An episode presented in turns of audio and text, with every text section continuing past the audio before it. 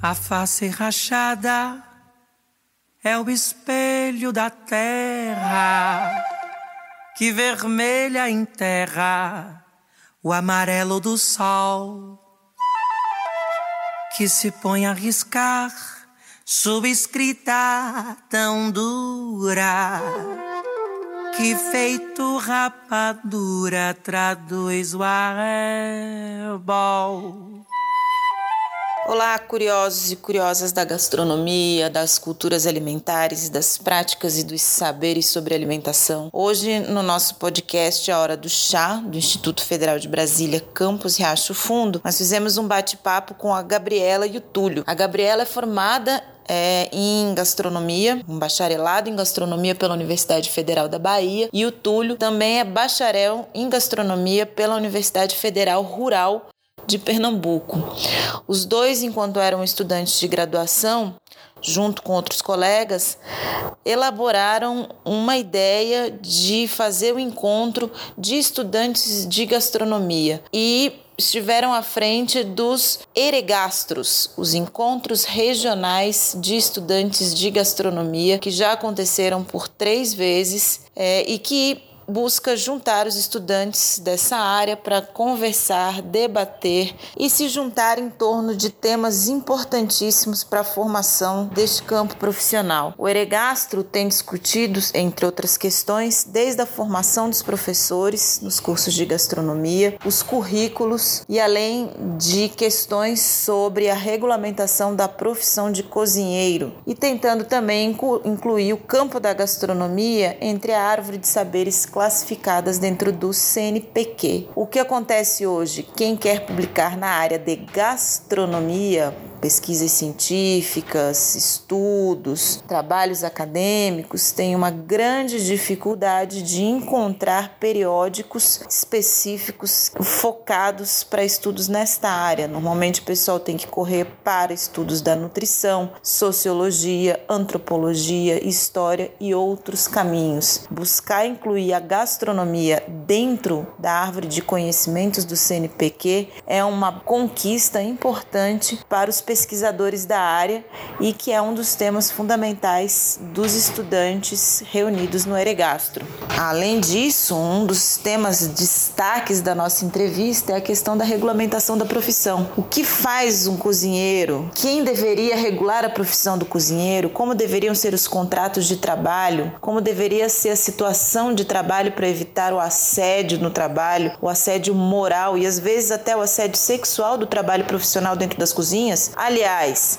você sabia que trabalhar como cozinheiro é uma profissão feita com trabalho e não apenas com esforço, vocação e coração e que isso não é justificativa para o assédio? São questões como essas que o Eregastro tem conversado junto aos estudantes de gastronomia. Eles aconteceram durante três vezes no Nordeste do Brasil e que agora tende a fazer o primeiro encontro no Centro-Sul. Além disso, os estudantes também estão se organizando organizando para o Encontro Nacional dos Estudantes de Gastronomia. Bora lá? Vamos escutar? Vamos se envolver com essas questões? Tema importantíssimo. Queria que vocês se apresentassem, primeira coisa, e falassem um pouco do Eregastro. Eu me chamo Túlio, sou bacharel em gastronomia pela Universidade Federal Rural de Pernambuco. Me formei tem oito meses, nove meses e ah, eu sou, componho a executiva de curso, né? Executiva Nacional. O que, que é a executiva? Ah, sim. É, a Executiva Nacional ela é uma executiva de estudantes que ela foi formada no primeiro Eregastro, que é o que a gente vai apresentar já já, é, que é o Encontro Regional de Estudantes de Gastronomia. E dela, nela a gente toca as pautas que são definidas no encontro. E aí é basicamente isso. Ela é formada por, por integrantes de, dos participantes do,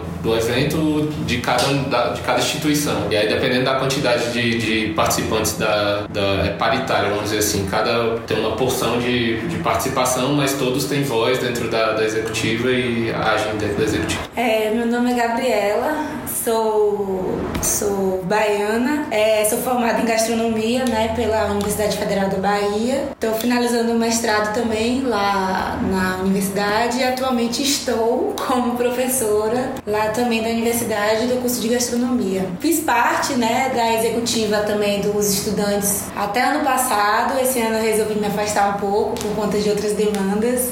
E aí vocês podem falar um pouco agora sobre o Eregastro, como que surgiu, como que é a organização, quais são as questões, planos para o futuro.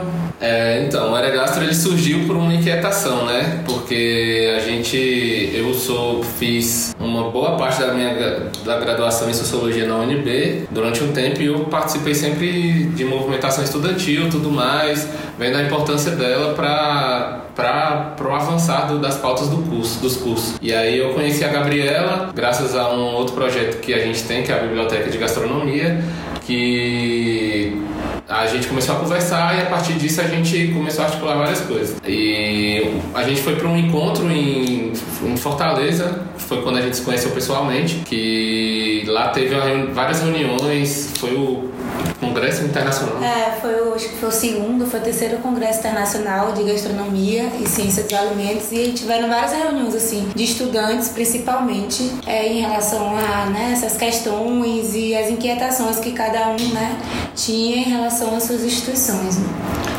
É, e a partir desse evento surgiu um grupo no Facebook, no WhatsApp, que apesar da gente não ter participado tanto das reuniões, mas como a gente era ligado ao movimento estudantil já dentro das nossas instituições, é, eles inseriram a gente, né? E a partir disso, um dia a gente conversando na madrugada aí, aí eu falei, virei para ela, porque ela já tinha comentado comigo que ela tinha um sonho de fazer um encontro de estudantes, alguma coisa parecida. Aí a gente conversando de madrugada assim, que na, eu acho que é, não já tinha saído do trabalho, tava vendendo pizza, né?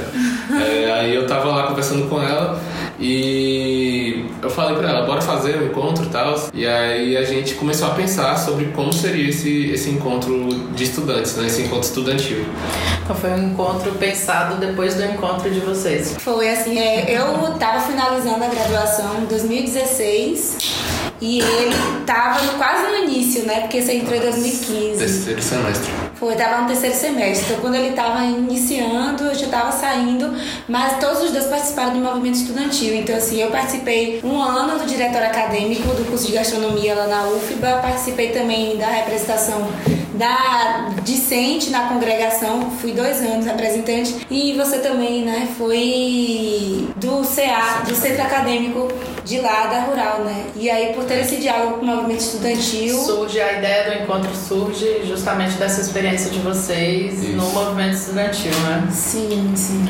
E principalmente porque, é, como eu disse, eu já tinha uma experiência mais geral, porque a sociologia hoje em dia já está mais preocupada com outras outras pautas, né, para além do curso em si, já se preocupa com outras questões. Só que eu percebia que muitas vezes é, ela se perdia em pautas individualistas e muito abstratas e que não estariam não seriam possíveis de atingir pelo movimento estudantil. Uhum, uhum. E apesar, é, apesar de eu entender a importância dessas coisas, eu achava que elas eram bem ineficazes para o pro propósito. Uhum. Acho que elas deveriam ser observadas mais como um princípio de formação é, política do que como uma proposta de encaminhamento político. Uhum. E aí o Eregastro surgiu meio que nessa turbulência, porque estava é, no momento bem crítico do governo é, federal, né? Assim, estava num momento de transição, passou pelo golpe aí, né? E aí a gente começou a pensar como a gastronomia poderia se organizar para que a gente pudesse fazer frente a essas coisas. E uma das coisas assim que acho que mais tocava a gente naquele momento era o fato assim de serem poucas universidades que tinham bacharelado universidade pública e a gente passava por muitas dificuldades e a vontade da gente era compartilhar essas dificuldades e saber o que é que o que é que um pode ajudar o outro, o que é que é Como igual. Que os problemas, os mesmos problemas são tratados nas outras instituições. Então era, foi nesse primeiro momento foi basicamente isso, assim, a vontade de dialogar para saber como é que se dava essa formação em gastronomia nas outras instituições, para a gente ver como é que os problemas poderiam ser resolvidos, né? E depois disso a gente foi pensando em outras demandas maiores que foram surgindo, e a gente foi pensando, pô, não dá para falar de tal coisa se a gente não falar de tal coisa. Depois se expandindo, né? Organicamente. É, e o primeiro Eregastro, acho que a gente não falou, né, o que é Eregastro. Eregastro é Encontro Regional dos Estudantes de Gastronomia, né? Isso. É, o primeiro foi em 2016, então. 2017. 2017. É, a gente. E outra preocupação que eu acho que é importante a gente colocar aqui também, que foi a de, de que a gente começou a ideia do evento, ele surgiu de um evento que existem N deles espalhados pelo Brasil e pipocando o tempo todo, que é um evento rentável tudo mais, que é aqueles que trazem vários chefs, que trazem várias apresentações espetaculosas do, do que é a gastronomia para esse nicho de pessoas, né? E de que meio que a gastronomia ela serve ao, vamos colocar quase Ciro Gomes aqui, a um baronato, né? Que a gastronomia ela nasce, é uma, que acaba sendo muito triste, né? A gente pensar isso, que a gastronomia ela é feita para que você crie produtos para uma classe média, para uma classe alta, não uma classe abastada. E aí, Originalmente é bem é, criado num contexto de elite, né? Assim, para servir as elites. Exatamente. E aí meio que a gente ficou muito preocupado na gente cair nisso também, né? E a gente teve muito apoio, acho que é importante até citar, já que é uma coisa que vai ficar registrada, da Universidade Federal Rural de Pernambuco, da nossa reitora Maria José, que ela foi muito importante para a execução do RH. Se não fosse ela, provavelmente não existiria isso, que ela se disponibilizou, apesar de todo, todo momento de crise, de ataques à educação, ela apoiou a gente em todos os momentos que, que foi necessário apoiar, ela apoiou. E o evento, o primeiro evento, ele, ele começou no dia 15 de novembro, Não, 16. 16 de novembro até o dia 17, não foi isso? Não, dia 18. 18, 16, É, 17 e 18 de novembro de 2017. exatamente, que foi até um presente pra ela, que é dia 15 de novembro, aniversário dela. aí. aí Lá na UF, no UF, no, na na UFRPE. UFRPE. Isso. No 2017. É, então, pra gente fazer essa primeira articulação com os estudantes, assim, né? A gente, teve, a gente discutiu a ideia, aí dentro da ideia a gente discutiu com os nossos colegas dos cursos, né? E a gente foi falando, ah, porque a, a gente já tinha determinadas discussões dentro dos cursos, mas foi a partir desse momento que a gente pôde dialogar que a gente falou, ó, vamos tentar ampliar isso e aí tentando conversar com um, com o outro, fazer um, um trabalho meio de convencimento, né? Para as pessoas abraçarem a ideia e pensarem, não, realmente, a gente precisa tentar extrapolar determinadas discussões que a gente tem aqui. Porque, assim, lá na, na, na época da minha graduação, a gente tinha muitas discussões que eram feitas internamente, né?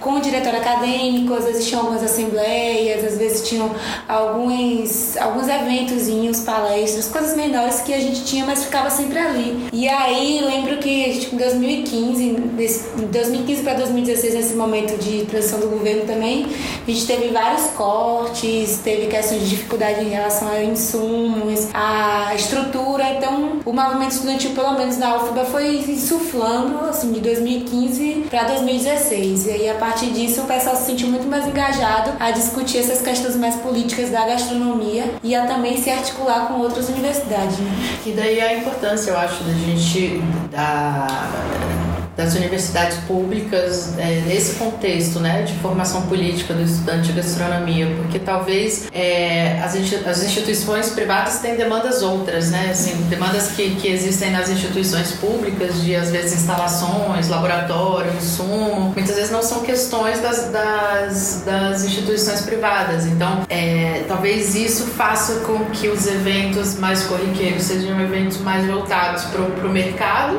Exato. porque a demanda desses alunos das instituições privadas são outras, e aí das instituições públicas a gente tem demandas que são voltadas mais é, para um, uma construção de, de, de, de engajamento político né, dos estudantes e de, de, de fazer demandas. é, que dizem respeito mais ao curso do que ao mercado, digamos assim, né? Mais própria a, a- a formação. parte de formação e acadêmica do que ao próprio mercado, né? E aí a gente já entende já a importância da gente ter é, os cursos de gastronomia nas instituições públicas, né? Porque a gente tem uma outra abordagem. assim. É, exatamente. E o nosso, nesse primeiro evento, a gente pensou sobre quais seriam as pautas principais, né? E a gente adotou o que foi a regulamentação da profissão, né? Que é uma coisa que o gastrônomo ele não tem, tem alguns projetos de lei que estão aí estão agora travados, né, por conta do novo ano legislativo e que que acabou ele segue sendo discussão de todos os alegastros, porque é uma pauta muito importante que, que trata de todos, tanto dos bacharéis quanto dos tecnológicos, tanto das instituições públicas quanto das privadas. E, e o alegastro ele surgiu na tentativa dele buscar soluções para problemas de fato, problemas práticos. A gente até uma vez estava conversando com a, com a Juliana que a gente precisava de ser mais pragmático e o Eregastro ele busca esse pragmatismo de fato de tentar buscar soluções. Identificar problemas concretos e pensar soluções passíveis de serem concretizadas, de, de Não resolver ficar naquela problemas. abstração, né? Sempre assim, de você. Exatamente. E aí a gente tratou disso e também da tentativa da formulação do currículo escolar, que também provavelmente vai ser pauta também dessa conversa. Ah, a questão do, da produção científica também a gente tentou tratar no, no nesse primeiro elegastro. Então, assim, foram mais ou menos três pilares, né? A questão de regulamentação, currículo E e, produção. produção. Só que em primeiro momento, assim, a gente, né, todo mundo que estava na organização, que pensou o currículo, pensou o projeto do, do evento e tal. No primeiro momento, na hora da execução, a gente achou, pô, não deu certo, porque virou um divã. Os estudantes só sabiam falar sobre seus problemas. Então, assim, todo mundo se encontrou e falava assim, não, lá na universidade é assim, porque a gente passa por tal coisa, porque o curso de gastronomia é assim, porque o estagiário de gastronomia é visto de tal forma, porque o meu professor me trata de tal forma, ele, ele trata ah, ele, o conteúdo de tal forma, a gente não discute sobre tal coisa, aí a gente tem que tratar. Então, assim, foi um divã, assim. O primeiro momento foi desabafo total. A gente pensou, pô, a gente não conseguiu sair de, com nada concreto daqui, a gente não conseguiu sair com nenhuma solução, com nenhuma. Talvez com novas questões. E a- o que acho que motivou mais as pessoas assim foram essas novas questões, né? Porque primeiro momento foi pensar, pô, foi um, foi um desastre, porque a gente só, só se lamentou aqui no evento o tempo todo, né? Mas aí depois a gente viu que na verdade não Mas eu acho que foi ah, talvez a, a- a- o sucesso do evento tenha sido isso, assim, né? De juntar essas pessoas com demandas, eh, se não iguais, muito parecidas, discutir sobre isso, colocar as demandas e, e um espaço que você possa discutir e buscar soluções, né? Então eu acho que. Eu acho que também foi uma coisa que, que a gente. Outra coisa que a gente tem que pontuar aqui é citar, já que ela disse, né, as pessoas da organização. E é sempre bom a gente agradecer a participação de todos e todas. E nesse caso também, quem compôs a organização do primeiro Eregaço foram basicamente quatro pessoas, que foi eu, Túlio, né? Gabriela, que está aqui, a Luana, que é uma menina da UFRPE, que está se formando agora, com um trabalho muito bom, e a Tuane, que é uma menina da UFBA, que se formou ano passado, se eu não me engano, e elas, elas duas também foram cruciais para a existência do evento. E aí foi muito complexo, a gente tem que agradecer também a coordenação do curso de gastronomia da Rural, porque o professor Leonardo ele deu suporte na hora do evento, alguns outros estudantes também deram suporte, mas foi uma bagunça, porque como era o primeiro, as pessoas estavam muito angustiadas, é, existia uma uma angústia que ela parecia que estava sobrevoando tudo assim. Até é engraçado que tem episódios em todas as plenárias, que foram três plenárias, cachorros aleatórios apareciam no meio da roda e começavam a brigar. Era bizarro. Em todas elas teve, tiveram briga, briga de cachorro, é E verdade. aí, tipo, isso era. Geneticamente. Exatamente, acho que eles entravam ali, tinha um ponto de, de energia muito forte ali, que eles falavam, vamos tretar aqui, porque tá rolando um pouquinho de treta. Gastar essa energia. e aí a gente a gente falou muito eu acho que o Eregastro ele ele também é um lugar onde as pessoas elas se sentem confortáveis em, em, em falar porque é outra outra crítica que eu tinha ao movimento estudantil tradicional que eu acho que é uma coisa que a gente tem que pe- repensar né? Que é ouvir as pessoas de fato que não tem vivência no movimento estudantil pessoas que não têm ligação política com é, com nenhum partido ou com nenhuma, nenhum grupo político universitário e ouvir essas pessoas, quais são as angústias delas, inquietações delas. Até porque para identificar os problemas práticos você precisa ouvir as pessoas que estão participando ali, né, do, do processo.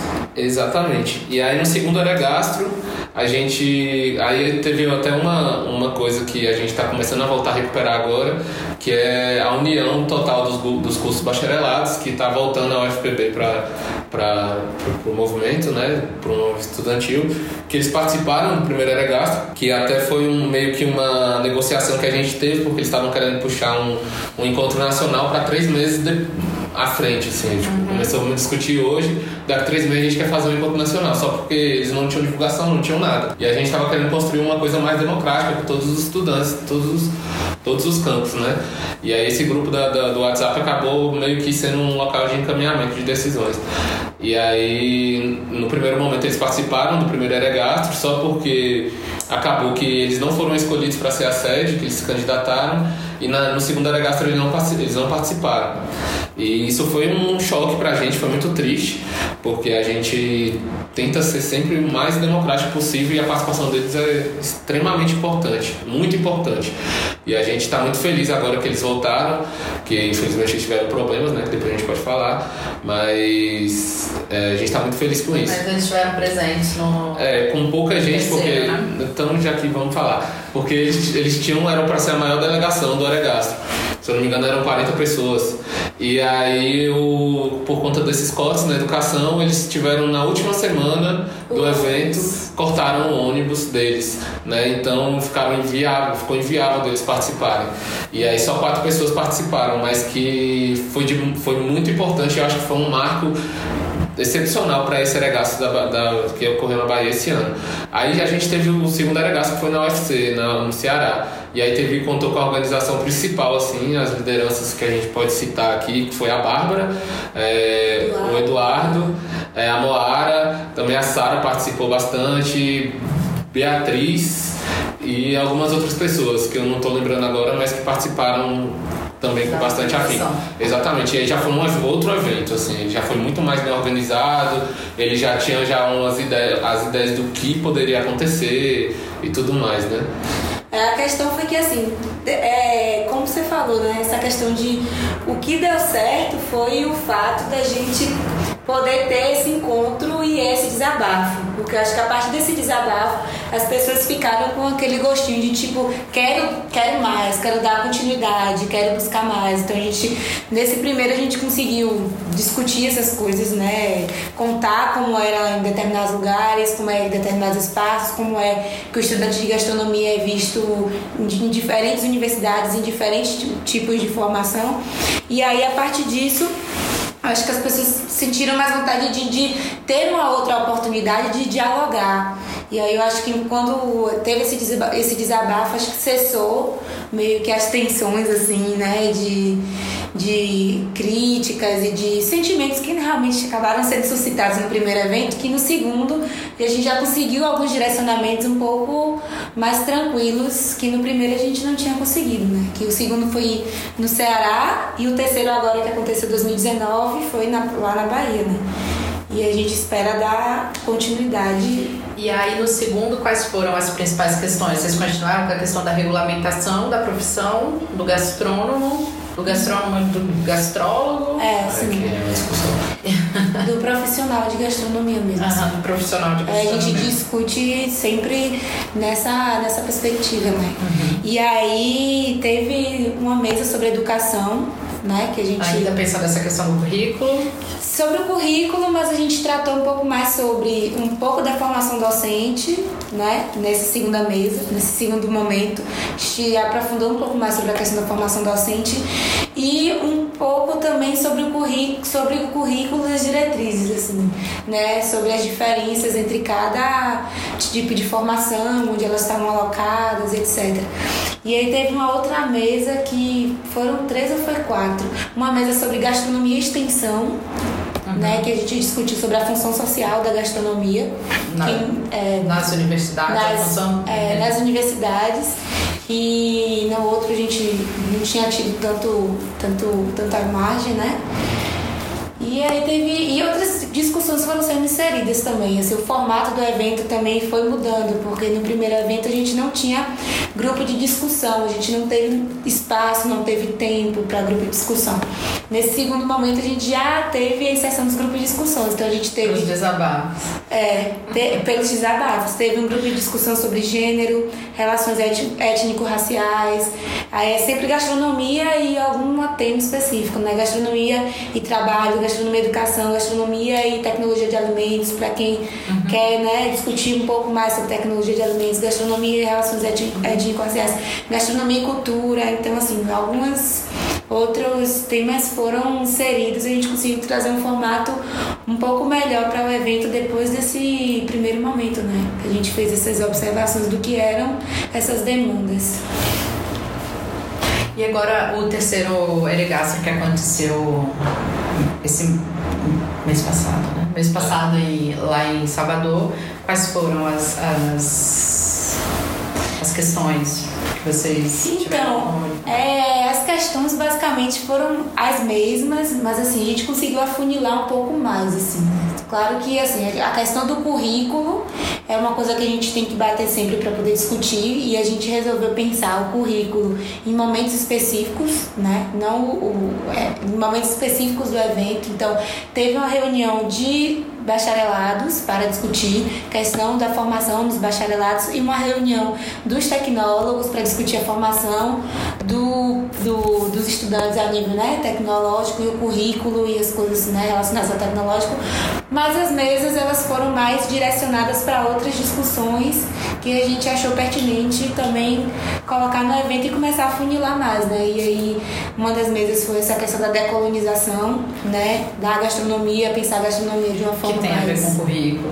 Que tem a ver com o currículo.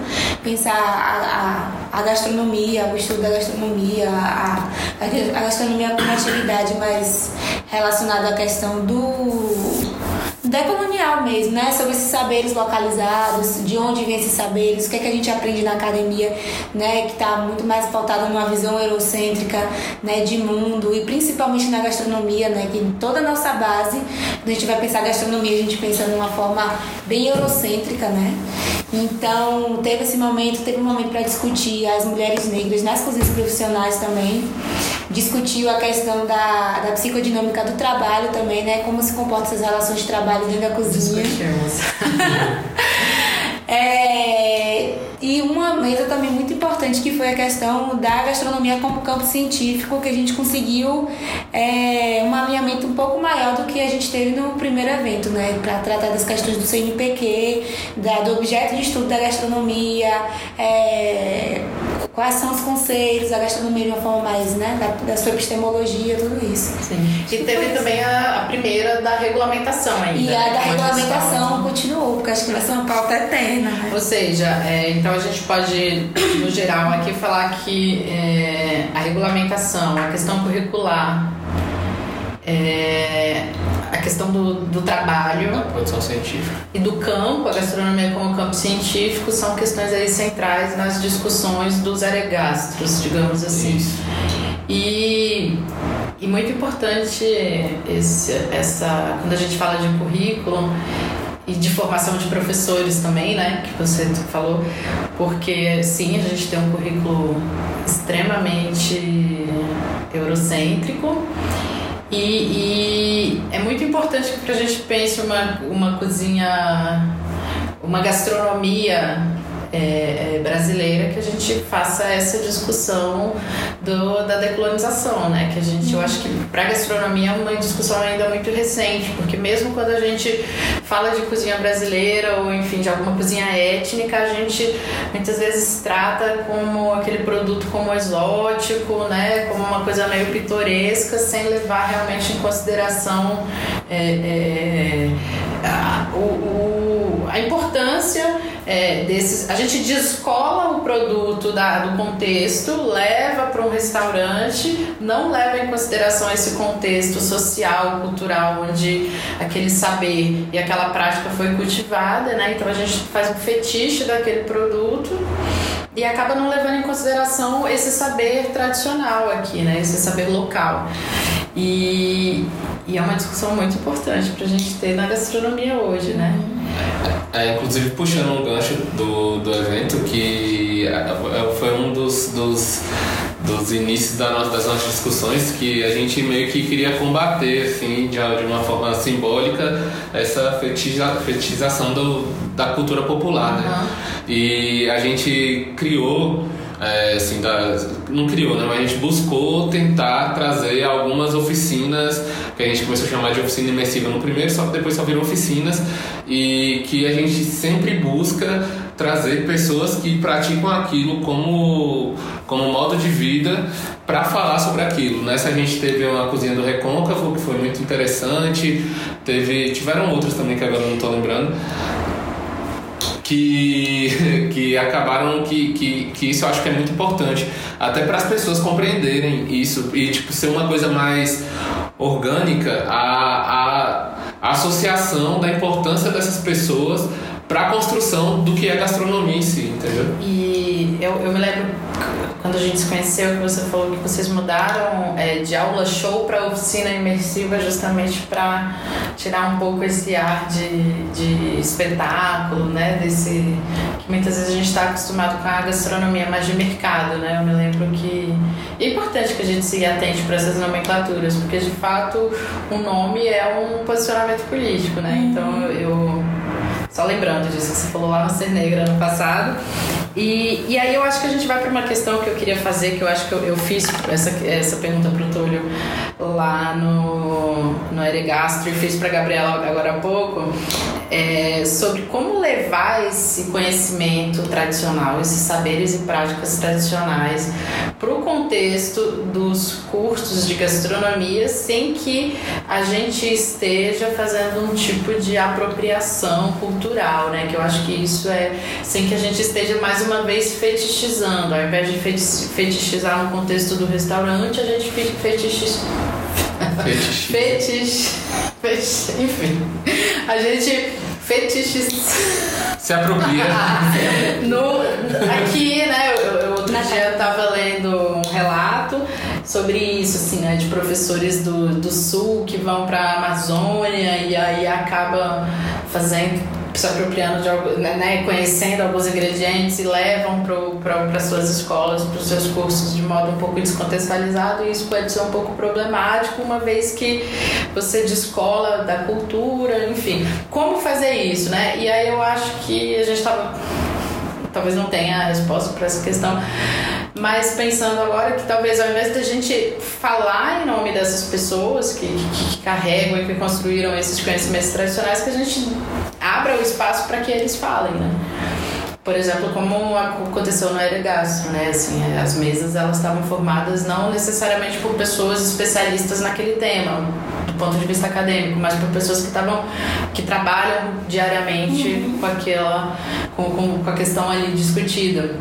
Então, eu acho que talvez ao invés de a gente tentar falar por, por, por comunidades tradicionais, que a gente abra espaço nas instituições e, e, e dê a mesma relevância que, é, é, que a gente dá para o saber acadêmico, que a gente dê também para o saber popular, né? Talvez seja um, um modo de incluir esses saberes no, nos cursos sem esse movimento da apropriação, né? Uhum.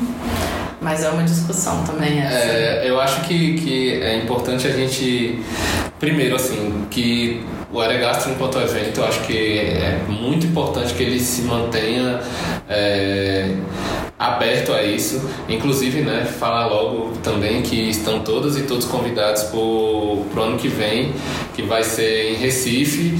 E a gente vai ter o primeiro encontro nacional de estudantes de gastronomia, que a gente agora percebeu que a gente precisa ampliar esses, esses horizontes, né? Até porque esse ano já não era só as instituições ali do Nordeste que estavam participando, né? É, na realidade nunca foi. Nunca foi. É, todas as vezes elas, tinha a gente tinha, é, tinha de outros estados. E a gente meio que sempre tentou abrir esse debate, uhum. porque a gente, como a gente estava iniciando essas discussões, a gente precisava começar a entender como é que estava. Inclusive, um ponto que eu queria voltar rapidinho é sobre a participação dos IFES, né? Uhum. Que eles começaram, é, no primeiro Eregastro a gente não teve participação do Instituto Federal. Já no segundo, o pessoal de Ubajara e de Baturité e do IFP, e do IFP eles já começaram a participar do evento. Foram os dois ônibus, eu acho. Exatamente.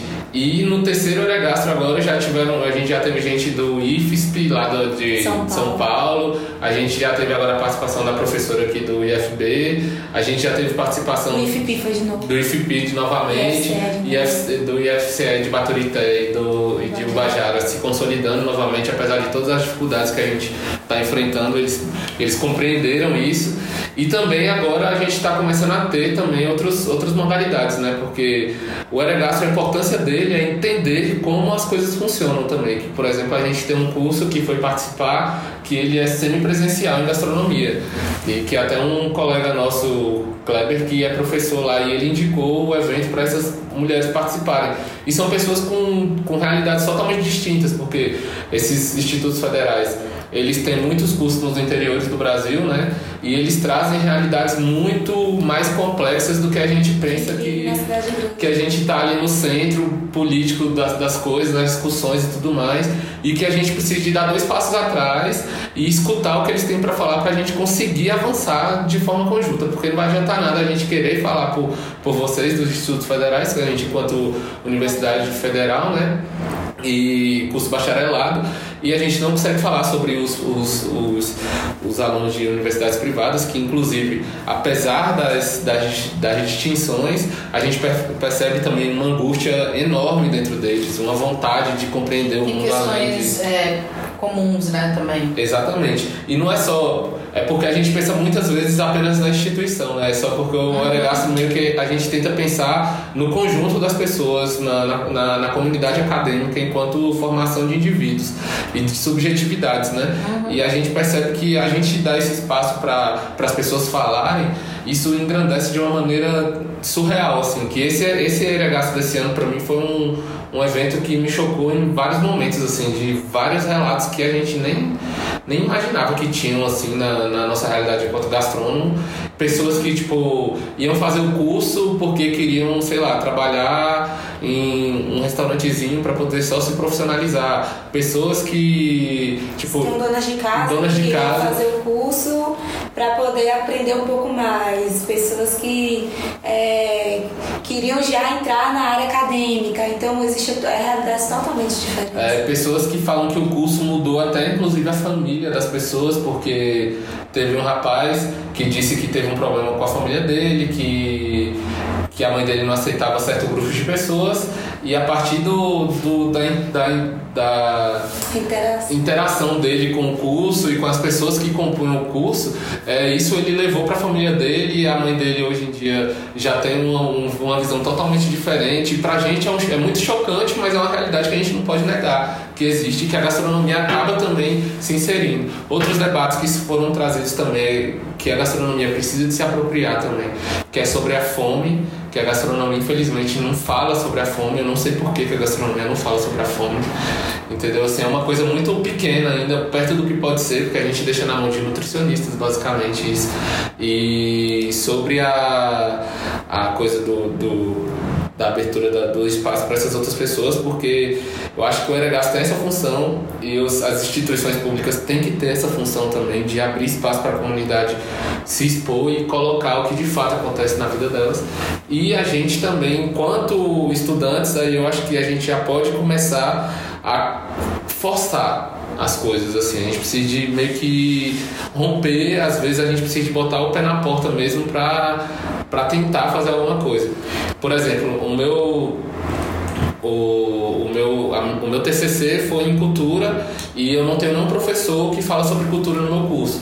Eu tive que buscar uma professora da administração que não tem nada sobre cultura, só, ela só sabia fazer pesquisa qualitativa e eu tive que me virar para poder falar sobre cultura lá na UFRPE. É, a, é, a Gabriela, quando ela fez o TCC dela, não existia trabalhos publicados basicamente sobre gênero e gastronomia e trabalho profissional em gastronomia e ela teve que romper essas barreiras. A gente teve agora a Luana que eu citei, que ela teve, tem um trabalho sobre LGBTfobia nos, nas, nos espaços, nas cozinhas e que tipo não existe, não existe trabalho sobre LGBT, LGBTfobia nos espaços de trabalho basicamente. São, é muito pouco, eu, eu tentei pesquisar algumas coisas junto com ela e foi um trabalho muito difícil mas que são trabalhos necessários para ser São pioneiros e que abrem campos aí de discussão. Exatamente. né? E nesse espaço de produção científica e produção acadêmica, a gente pode também ser um espaço para dar voz para essas pessoas, para a gente compreender como elas se relacionam com aqueles, com esses alimentos, como elas, como a importância do alimento para aquela formação cultural e tudo mais.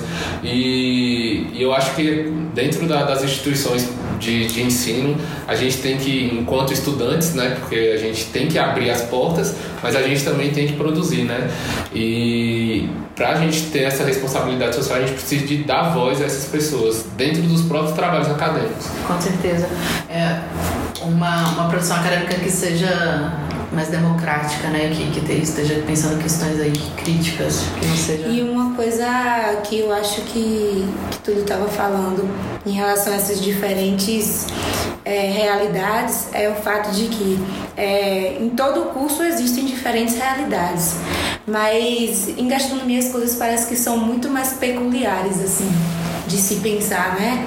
É, existe, existe uma heterogeneidade muito grande em gastronomia, até porque é o- o- a trabalhar com alimento, se relacionar com alimento já é por si uma coisa bem heterogênea. Então, assim, como que a gente vai pensar essa unificação, né? Essa questão de se unir, essa questão, né, de buscar regulamentação ou de buscar um currículo unificado, de certa forma, apesar, né, das universidades poderem ter sua autonomia, mas assim, buscar uma, uma formação comum, buscar uma pauta, né, que é comum, se a gente não compreende que a gente está lidando com sujeitos que têm realidades totalmente diferentes. A gente está lidando com pessoas que estão se formando em um curso semipresencial de gastronomia no interior da Bahia e pessoas que estão se formando no Instituto Federal em Brasília, ou pessoas que estão se formando numa Universidade Federal no Rio de Janeiro.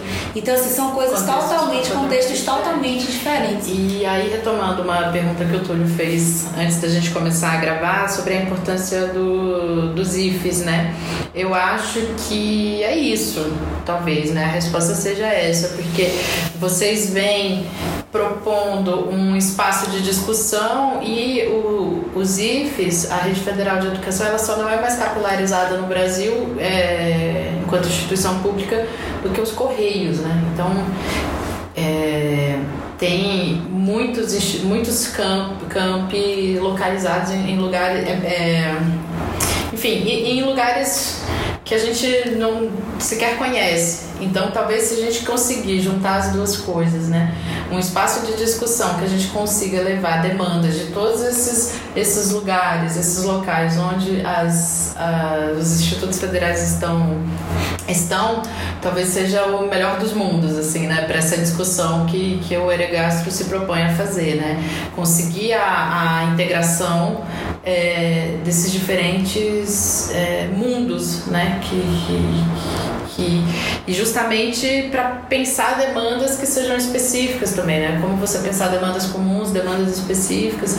Então eu acho que, que, que a Rede Federal de Educação ela vem com esse papel, né? Sendo um- uma instituição pública extremamente capilarizada, a gente tem possibilidade de conhecer realidades completamente diferentes, uma vez que a gente propõe a, entrega, a in- integração ou encontro desses é, dos atores, né, dessas da- que estão aí no- nos IFES.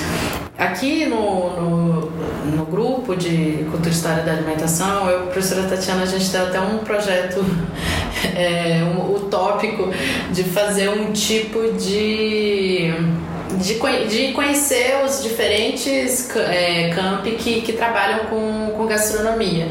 Então, a gente já a gente ou com outros eixos que, que dialogam, né? Então a gente fez duas viagens, uma pro campo pro pro IFMG, é, pro campus Bambuí, que é, fica lá na Serra da Canastra, então ali tem a questão da, da produção de queijo, né? Então a gente fez uma imersão lá e a gente fez uma visita também aqui em Arinos, que tem ali um, é um polo de, de extrativismo de Baru. E aí a gente tem esse projeto de conhecer os diferentes, de conhecer os institutos federais e, e pensar demandas, né? Mas ainda é uma um projeto ainda nas ideias, assim. Mas eu acho que, é que o Instituto Federal ele vem com esse, com esse papel, assim, né? De é, tá em lugares diferentes, pensar demandas locais e propor é, soluções para essas demandas locais, né? É, eu acho que é interessante também porque muitas vezes as pessoas, como, como no primeiro aconteceu, né, dos bacharelados acharem que estavam sozinhos nas angústias e quando chega no momento vê que as angústias elas não são uhum. Só deles. Algumas são, né? A gente não pode negar que existem as demandas estritamente locais e especiais que as pessoas precisam se articular entre seus pares para que elas sejam resolvidas, mas muitas, a maioria delas elas são coletivas. E aí essas pessoas elas acabam se sentindo reconfortadas, às vezes é, muito se sentem é, bem em poder saber e poder falar sem poder ser, sem tipo, ser acusado de nada. É, teve um caso da UFPB que disseram que às vezes eles pagam né, para ter aula e na instituição. Tem que comprar os insumos, é, né? Numa instituição federal, um estudante tem que pagar para ter aula é bem complexa né, a situação. A gente ela meio que no começo ela ficou em choque, a pessoa, porque a gente falou que aquilo era um equívoco, só porque a gente estava querendo mostrar para ela que o equívoco não era dela. E que a gente, por amar a gastronomia tanto quanto ela também ama a pessoa e as pessoas que pagam, assim, estando em instituição, instituições públicas por, por conta de má gestão é, do, dos profissionais que deveriam estar gerindo essas, essas, esses, esses, esses, alocando bem esses recursos, né? A gente acaba tendo essas essas, essas discrepâncias e que a gente precisa de combater isso. E quando você paga, você acaba reforçando isso. Sim. Então acho que a gente sempre tentou fazer isso e no final a pessoa conseguiu compreender o, qual era o papel dela dentro da instituição a partir daquele momento e que isso seria muito importante para a melhoria do curso em si. É, Agora falando sobre o currículo, né, para poder dar prosseguimento, é, como você começou a falar, eu acho que muitas vezes a gente precisa de pensar numa gastronomia não só na formação brasileira, porque a gastronomia, ela não, quando a gente trata no curso, foi uma coisa que eu tirei da, da palestra do primeiro dia, né, que foi sobre a decolonização uhum. da, da gastronomia, que foi com o professor Wilson Caetano, a moça como Bárbara, Bárbara Tairan. e Tairan, que é um estudante também de gastronomia que está no mestrado agora de africanidade na UFBA e que falando que eles deram a palestra e em mim ficou aquilo, pensando, porque muitas vezes a gente pensava, ah, eu acho que precisa de ter de, de cozinha indígena e cozinha africana porque eles compõem a formação da gastronomia brasileira. Mas depois eu comecei a pensar que talvez não seja só isso. Uhum. Que muitas vezes a gente precisa de ter essas, essas disciplinas para a gente compreender a realidade desses outros grupos também. Porque a gente não tem uma cozinha portuguesa voltada para o que a gente aprendeu, é, para o que foi, para o que a gente absorveu enquanto cultura brasileira. A gente tem uma cozinha portuguesa porque a gente idolatra os portugueses. E nos foi gente... imposto, né? Não, não, não nos deram. Exatamente. É, a gente tem cozinha francesa, é, um semestre só de cozinha francesa, um semestre só de cozinha italiana, um semestre de cozinha europeia que é para falar de é, Alemanha, é, Grécia, Espanha. Enfim, a gente acaba tendo isso para aprender sobre a cultura deles, a gente não está aprendendo sobre a nossa. Então acho que a, a gente buscar essa difusão maior dessas, dessas coisas é democratizar o conhecimento em si. Porque muitas vezes essas pessoas, além da, da, da, obrigação da gente ter essas disciplinas, por eles comporem a formação cultural do Brasil. É como se você estivesse sendo funcional, né? Você só absorve aquilo ali para o que serve para você compreender isso aqui, mas não para realmente compreender a realidade daquele grupo. Exatamente, e aí tipo, eu acho que é para além do, do, do da, da, questão deles terem essa formação na, na, na, gente, ter essa influência na nossa cultura, a gente tem a responsabilidade também de ser é, democrático no conhecimento, porque se a gente tem uma disciplina de cozinha italiana, uma disciplina de cozinha francesa, uma disciplina de cozinha alemã, de cozinha não sei o quê, por que, que a gente nunca aprende sobre cozinha é, sul-africana, sobre cozinha do subsaariana ou sobre a cozinha do norte da África, né? Que a gente acaba colocando como se fosse cozinha oriental, aquela, aquele norte da África todinho. Então acho que acaba que, que isso é uma responsabilidade dos estudantes e que foi um, um debate que eu tive com a Juliana lá na, no Aregastro que como a gente iria fazer isso sem se apropriar. Então acho que a gente precisa de produzir ciência para fazer isso. A gente precisa de começar a pesquisar essas coisas. A gente precisa de criar coragem e enfiar a cara mesmo. De se perguntar por que, que a gente não estuda isso? O que que tem pra gente estudar lá? A gente começar com essas perguntas. Por que não eu tem acho que e o, o que que tem? porquê, assim, eu ousaria dizer que a resposta é fácil, porque a gente tem uma. uma é, academicamente, a gente é colonizado. Né? A gente, o, o eurocentrismo, ele existe academicamente, né? Os saberes do sul e os saberes do norte, né? O conhecimento é produzido lá, a gente muitas vezes serve só como fonte de dados, mas o conhecimento é produzido Lá. lá, né? E aí depois a gente replica e repete. Então acho que o porquê posso ser. Resposta. O porquê eu acho que, que a gente tem que pensar criticamente, realmente, assim, nesse processo de colonização que a gente ainda sofre e do, do ponto de vista intelectual e acadêmico. Né? É, e justamente sabendo disso, eu acho que a gente já consegue também operacionalizar é, abordagens e métodos que sejam críticos para que a gente consiga dar continuidade ou, ou produzir esse conhecimento científico com uma referência decolonial, né? E eu ia falar uma coisa que eu achei que agora é, eu, eu pensei, né? Que foi que é uma discussão que eu já tive um tempo com uma amiga minha, que foi o caso dessa questão da ressignificação da, gastro, da gastronomia, né? Assim. Porque assim, quando a gente pensa em gastronomia, é, não querendo salvar a gastronomia. Né?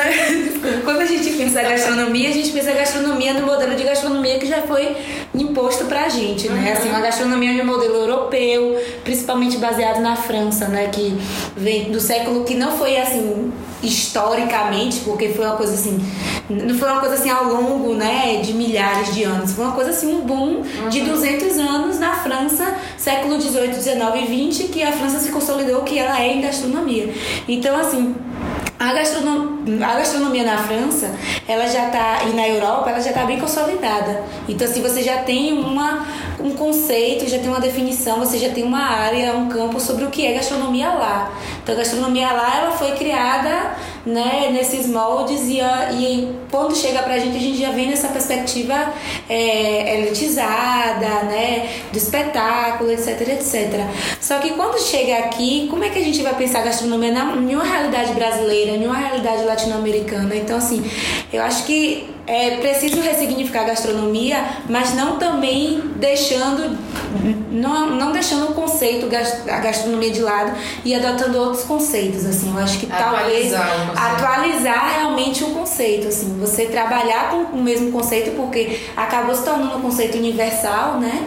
E assim é um conceito que tem uma história que também tem que ser mantida. A gente tem que valorizar essa história da gastronomia europeia da gastronomia francesa etc mas tá a partir disso a partir desse Não conhecimento que a gente já única, tem né? ela não pode ser a única. Então, assim, o que, que a gente pode pensar da gastronomia de uma forma para uma realidade latino-americana, para uma realidade brasileira? Que é a mesma coisa que é, o pessoal não querendo discutir a questão de, de comunismo e socialismo, etc.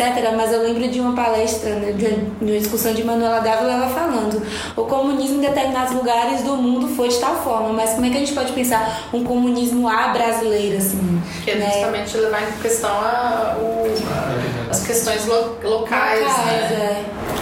E, e que, e o nosso processo de formação histórica é um processo muito. Conturbado. Exatamente. Então eu acho que a gente. Veja bem, a gente era um país liberal, com o único país liberal do mundo que dependia de força de trabalho de pessoas escravizadas, né? O que é um grande contrassenso quando você está pensando em liberalismo, mas aconteceu na história do Brasil, ou seja, o Brasil é, é- historicamente a gente tem muitas muitas questões aí é, é, problemáticas e controversas e que querendo ou não marcam a nossa identidade atual, né? E aí não dá para a gente pensar o nosso campo de, de, de formação, de atuação, sem levar em consideração essas questões de contexto, né?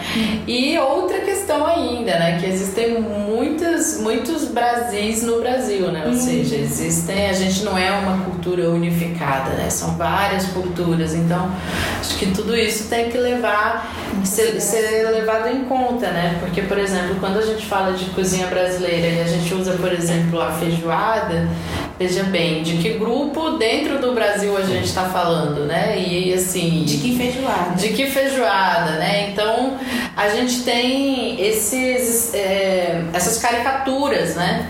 De, de, de, cozinha brasileira que, que muitas vezes não condiz com realidades locais, que tem culturas específicas e que a gente sequer conhece, né? Como, por exemplo, um instrumento como esse, né? Que é o de piti, assim, que eu tô com ele na mão aqui agora, tá, gente? É, pouquíssimas pessoas conhecem, né? Sabem o que, é. o que é. E aí a gente é, traz aqui para um contexto de curso de gastronomia, talvez ele vai ficar aqui pendurado enfeitando. E aí, mas a gente não entende qual que é o sentido, onde que está o saber que, que, que, que, faz isso aqui ter sentido, né? Então, são muitas questões aqui que, que, que no contexto brasileiro, a gente que está aí pensando a gastronomia, a gente precisa levar em conta, né? É, eu acho que o papel que eu assim, sinceramente é uma frase que eu tenho usado bastante ultimamente assim. Eu acho que a gastronomia ela tem a capacidade de mudar o mundo assim de uma forma muito severa, principalmente no, no, no Brasil. Eu acho que a gente poderia começar a pensar também acerca da linguagem, né? Porque a gente tem que usar a nossa língua a nosso favor, como por exemplo, a gente tem a distinção do que é alimento e do que é comida. Uhum. Né? E eu acho que isso é uma vantagem enorme para se começar a pensar o que é de fato gastronomia e o que de fato a gastronomia pode fazer pelo por tudo, né? Pela, pela nossa continuidade, pela nossa evolução. E eu acho que a gastronomia, enquanto pensando nisso, tendo essa distinção do que é alimento e o que é comida, a gente pode começar a pensar de forma acadêmica e política de uma outra forma.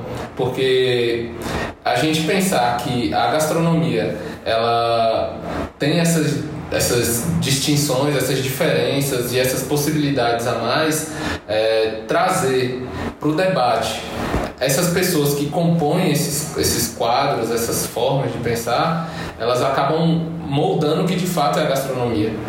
Entendeu? Porque no, no Brasil a gente pensar sobre é, numa língua inglesa, por exemplo, você não tem a distinção entre comida e alimento, você é, é tudo food. Uhum. Você vai pensar, ah, não sei o que, food. Pronto, Aí, aí a partir disso eles criam, tipo, comfort food, e a gente fica importando essas coisas que não faz nenhum sentido a gente também querer importar essas paradas, sabe? Tipo, eu entendo a importância de certos movimentos e da globalização e tudo mais. Só que não faz sentido. O Brasil ele tem uma riqueza tão grande linguística que a gente pode trazer para a gastronomia e criar a nossa, a nossa visão. E a partir do Brasil, que é um país enorme, que é um país que já teve diversas, apesar dos pesares, é um dos países que construiu o mundo como a gente conhece hoje em dia, que o, que o mundo basicamente foi construído nas costas do Brasil. É, a gente precisa de começar a pensar de uma forma mais libertadora, né? Do, do nosso, como, apesar de ser uma língua colonial, é, ela nos dá muitas, muitas outras formas de enxergar o mundo para além do, do, do que já foi nos empurrado. Quando a gente fala, por exemplo, de alimento e comida, isso, porque a princípio talvez a gente associe comida à gastronomia, né? O espaço de produção ali e a comercialidade. Mas quando a gente fala de alimento, a gente já estende a, a, o alcance da gastronomia, por exemplo, para questões relacionadas à cadeia produtiva, né? E que isso no Brasil é uma discussão extremamente urgente, né? Assim, a gente está passando por um processo de literalmente envenenamento do nosso alimento, né? E, de incentivo à agricultura em escala industrial, né? Agricultura extensiva, enfim. Então, é, quando você fala que a gente na gastronomia precisa lidar com, com questões, por exemplo, como da fome, que é uma coisa que realmente a gente, eu acho que nunca, nunca vi, não, não é uma discussão suscitada, é, a questão também, por exemplo, do agronegócio, né, do, do, do, dos agrotóxicos, enfim, né, dos saberes locais que vão sendo apagados e das comunidades que vão sendo expulsas de seus, seus territórios, enfim, para esses grandes cultivos, é uma questão que eu acho que só da gente falar em diferenciar alimento de comida, a gente já abre um leque absurdo, né, para a gente tratar aí de questões políticas extremamente importantes que no fim das contas é, vai pro vai pro prato, né?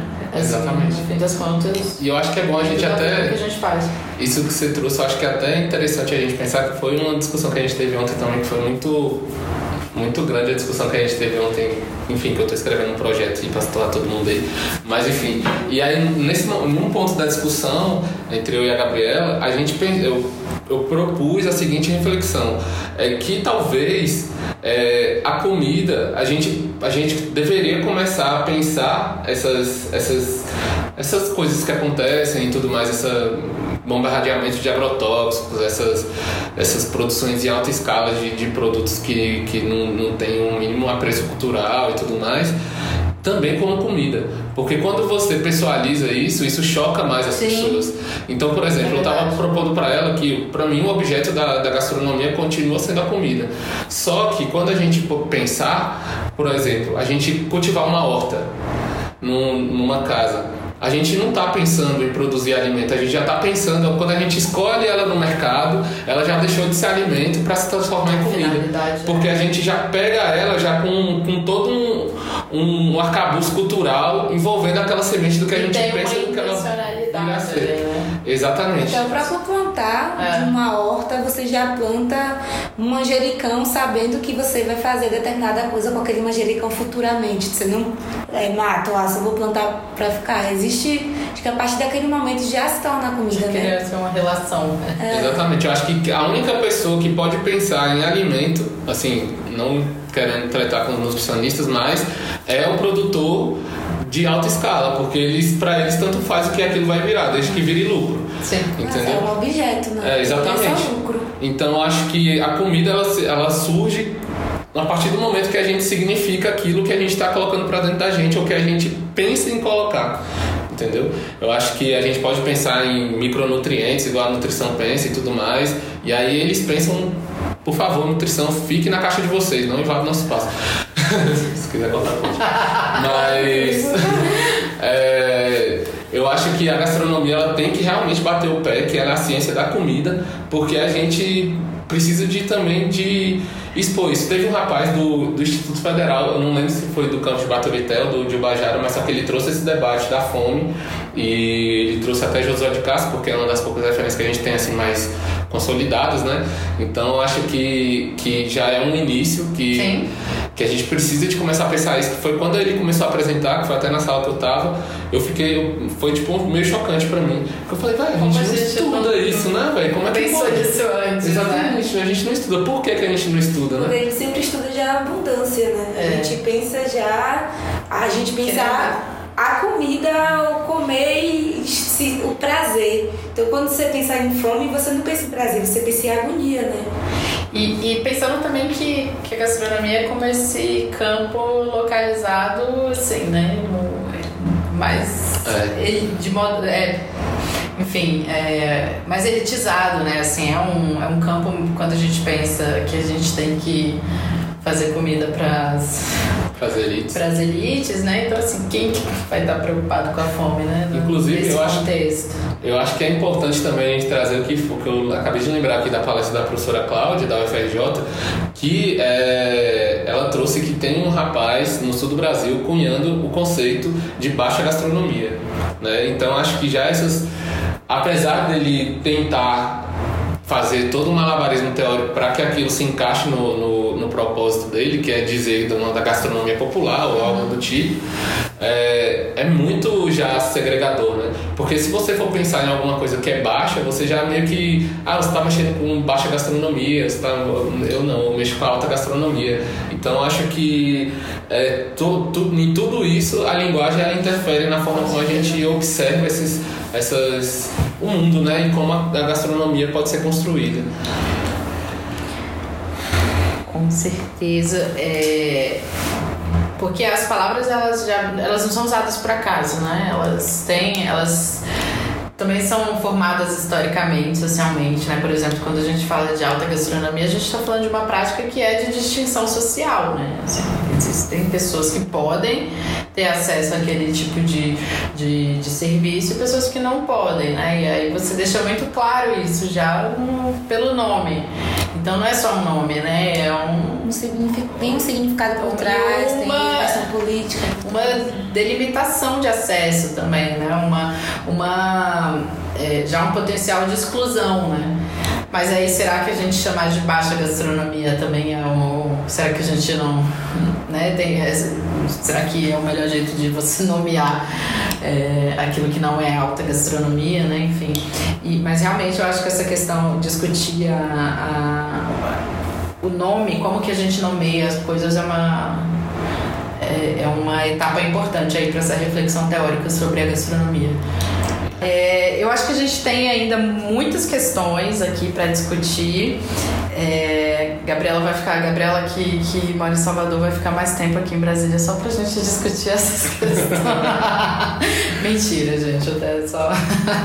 e mas o Túlio, acho que de repente a gente pode é, marcar outras conversas, até pra gente falar das questões que a gente não conseguiu falar hoje, como falar um pouco mais sobre regulamentação e sobre o campo, talvez. É, mas encaminhando para o final, é, como sempre, a gente queria pedir aqui para que vocês sugerissem aqui a, a é, comida para ver, comida para ler e comida para pensar. Eu vou me meter aqui porque sobre a comida para ler, eu acho que vocês podiam inclusive falar da biblioteca de gastronomia. É, É. Então, a gente tem um projeto que é a Biblioteca né, Colaborativa de Gastronomia, que lá a gente compartilha e troca, né? Tanto a questão dos livros, artigos, textos. E a, gente, e a gente tenta suscitar alguns debates também, né? Sempre que tem alguma coisa assim meio chocante demais, a gente larga lá e aí a gente tenta discutir uma coisinha ou outra. Então, assim, tem vários materiais muito bons, assim, tem várias coisas bastante interessantes de várias áreas da gastronomia, desde a tecnologia de alimentos até a questão cultural, a questão da educação, a questão do trabalho. Então a gente tem muita coisa na biblioteca. Então eu acho que. Que eu acho que- tô- é. Comida para ler é a biblioteca. É, Inteira. inteira. E que fica no. É um grupo no Facebook, né? Isso, isso, um grupo do Facebook. que chama a Biblioteca Colaborativa de Gastronomia. E aí pede para entrar e tem acesso a todo o material que vocês já colocaram lá, já tá desde 2018. 16. Então tem bastante É, material. bastante coisa. Aí a gente tá crescendo bastante ultimamente e cada vez mais tendo arquivos, né? E quem tiver também arquivos para compartilhar é muito bom. Exatamente. Que geralmente são muito bem aceitos. Quem gosta de curtida lá, o pessoal interage bem. Então acho que é bem interessante. Ótimo. Então a a dica aí de comida para ler é uma dica é, generosa, porque tem muitas Nossa. possibilidades. Comida para ver, o filme. Então, é um documentário que tem no YouTube que deixa eu só confirmar que o nome certinho. Eu posso indicar também uma comida pra ver, porque eu acho bem interessante Claro. aquele documentário de. Acho que é Michel Polan, Cozinhar. Porque tem o livro e tem o documentário, né? Que são quatro. é, que são quatro episódios. E aí eu acho que é muito interessante, porque ele aborda diversos aspectos em vários momentos do, do, do, do documentário. Então eu acho bem legal. E que tá na Netflix. Tá na né? Netflix, né? Que já É. facilita pra. E um que tem do, no YouTube, é 17 minutos, é curtinho. É, o nome é De Costas pra Rua, um filme sobre a panelada. Que é um documentário que fizeram sobre o- algumas mulheres que vendem panelada na cidade de Imperatriz, no interior da, do Maranhão. E que pra mim é um documentário muito, muito, muito, muito importante que eu queria muito ajudar a divulgar ele o máximo que eu puder, porque ele é muito bom. Foi muito bem produzido. Olha só, como você pode repetir o nome? É, de costas para rua, que é o nome do, do, da, do- da forma como as pessoas se sentam lá na- nessa rua, né? Que elas ficam de costas para poder comer a panelada. É uma história sobre a panelada na cidade de Imperatriz. De costas, de costas pra rua, uma história sobre a panelada. É um filme sobre Um filme panelada. sobre a É, panelada. isso. Ótimo, vou ver. É, curtindo, é bem legal. Comida pra comer. Ah, então, é uma coisa que, que por incrível que pareça, apesar de eu ser goiano, como diz, né, os goianos, goiano do pé rachado, é, minha mãe fez agora recentemente, que eu não sabia que existia, aquela tal de kenga, o nome do prato, que é tipo um frango cozido dentro do, do angu. E é muito gostoso. Dentro do ângulo de milho? É. É muito Ele é gostoso. cozido direto no Não, ele é cozido, aí depois você mistura o angu lá dentro e faz ele e é tipo muito bom. que ela disse que sempre comeu, só que ela nunca tinha feito lá em casa, nunca tinha ouvido falar. E olha que coisa bonita, né? Porque eu, eu também, minha mãe é goiana. Eu sou, eu sou goiana, eu sou brasiliense, mas. Mas é goiana. é, tem quem diga que não, né? Mas estamos em Goiás. É, mas eu, eu tô nesse movimento também, assim, de fazer um resgate, assim, de, de, de algumas receitas de família, assim, né? E como é bonito de repente, nessa altura, você descobrir Exato. esse prato novo, assim, né? E é importante também até para poder a gente divulgar esse tipo de, de comida e de uma forma mais afetiva e ligada a, um, a uma origem do que você simplesmente ir num restaurante que dissociou isso totalmente do, do, de onde ele foi, arrancou do seio da, da terra de onde ele foi produzido para gerar dinheiro e você cair lá de paraquedas e comer a comida dele, só dar dinheiro para ele. Vá no interior, vá buscar comida em outros cantos, viu, gente? E é uma coisa até que é, esses dias a, lá e uma colega da gente foi comer uma muqueca de peixe na barra e não tinha coentro na muqueca. Ela disse que ela ficou assim totalmente triste porque ela não. E aí a gente comeu uma muqueca em, um, em uma ilha que a gente pegou um ônibus, um barco, atravessou, um lugar assim bem, bem, bem distante. E ela comeu, ela falou, pô, velho, eu não, não valeu a pena comer aquela muqueca na barra, porque tipo, é um lugar totalmente turístico, né? Então imagina. A sua comida. A minha comida pra comer é xixi de bofe. É o quê? Xixi de bofe é um prato, é como se fosse um guisado, né? Que é feito com bofe do boi, sabe o que é o bofe? O pulmão do boi. E ele leva dendê, castanha, camarão, várias coisas. Aí você pode fazer com frango, mas normalmente, normalmente é com frango, mas com, é, dá pra fazer com bofe também. E aí quando tem festa de aniversário, o povo faz, é tipo é um prato pra você comer assim com várias pessoas. Dias de festa. É, depois procura, muito bom. Xixi de bofe. É um prato pra comer e dormir, é aqueles pratos que você come e você. Ó, eu como uma boa taurina, juntou as duas coisas, comer e dormir. Cortar a parte do Gente, então é isso. Muito, muito obrigada por terem vindo aqui. É, a ideia do podcast é essa mesma, que a gente consiga discutir com pessoas que estão fazendo um trabalho que a gente entende como sendo importante para o campo e que a gente possa ampliar a discussão, né? Então, é, eu acho que vocês estão fazendo um trabalho que realmente é muito importante, não só para a formação, né, para os cursos de gastronomia, mas também para o campo como um todo.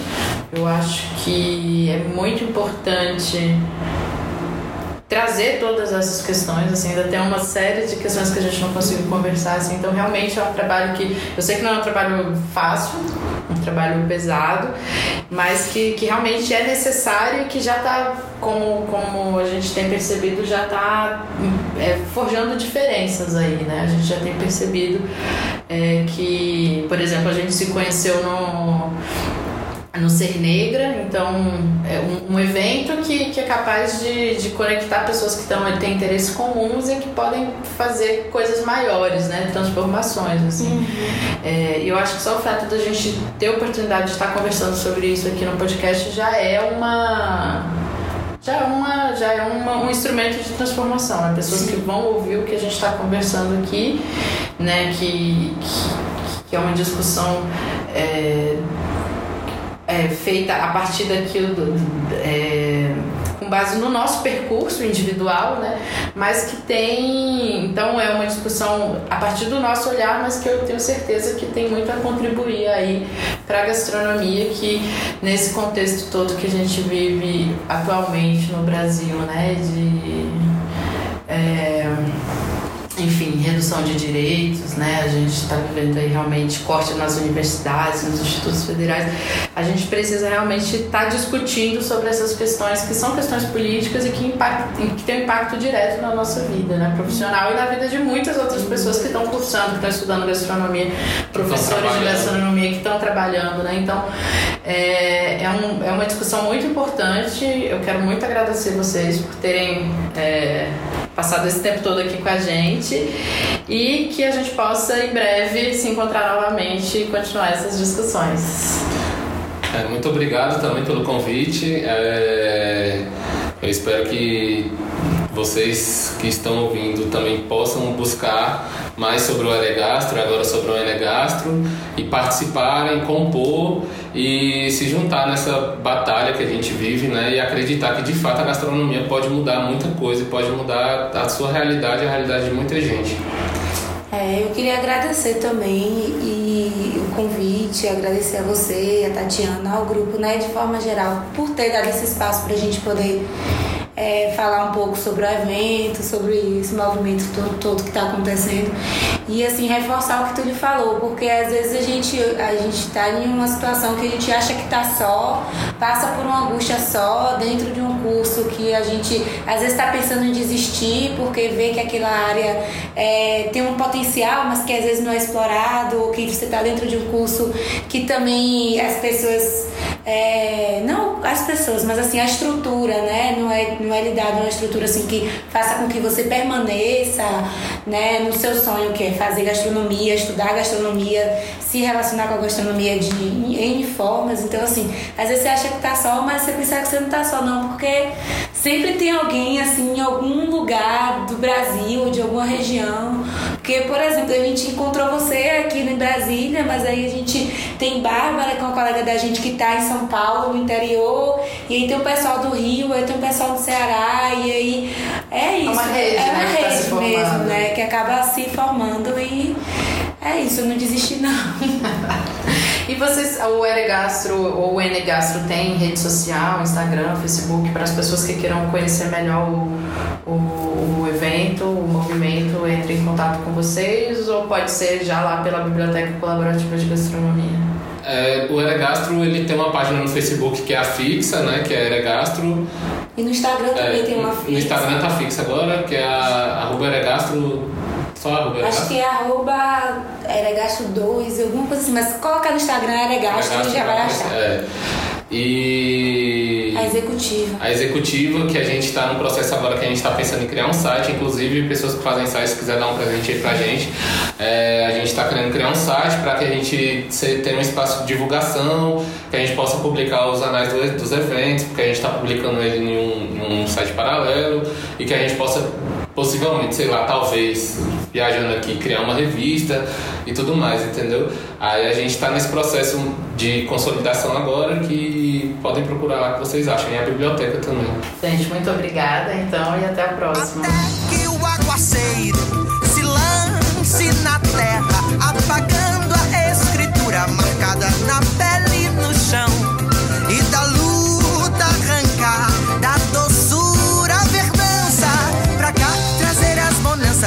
Cafundó do meu sertão.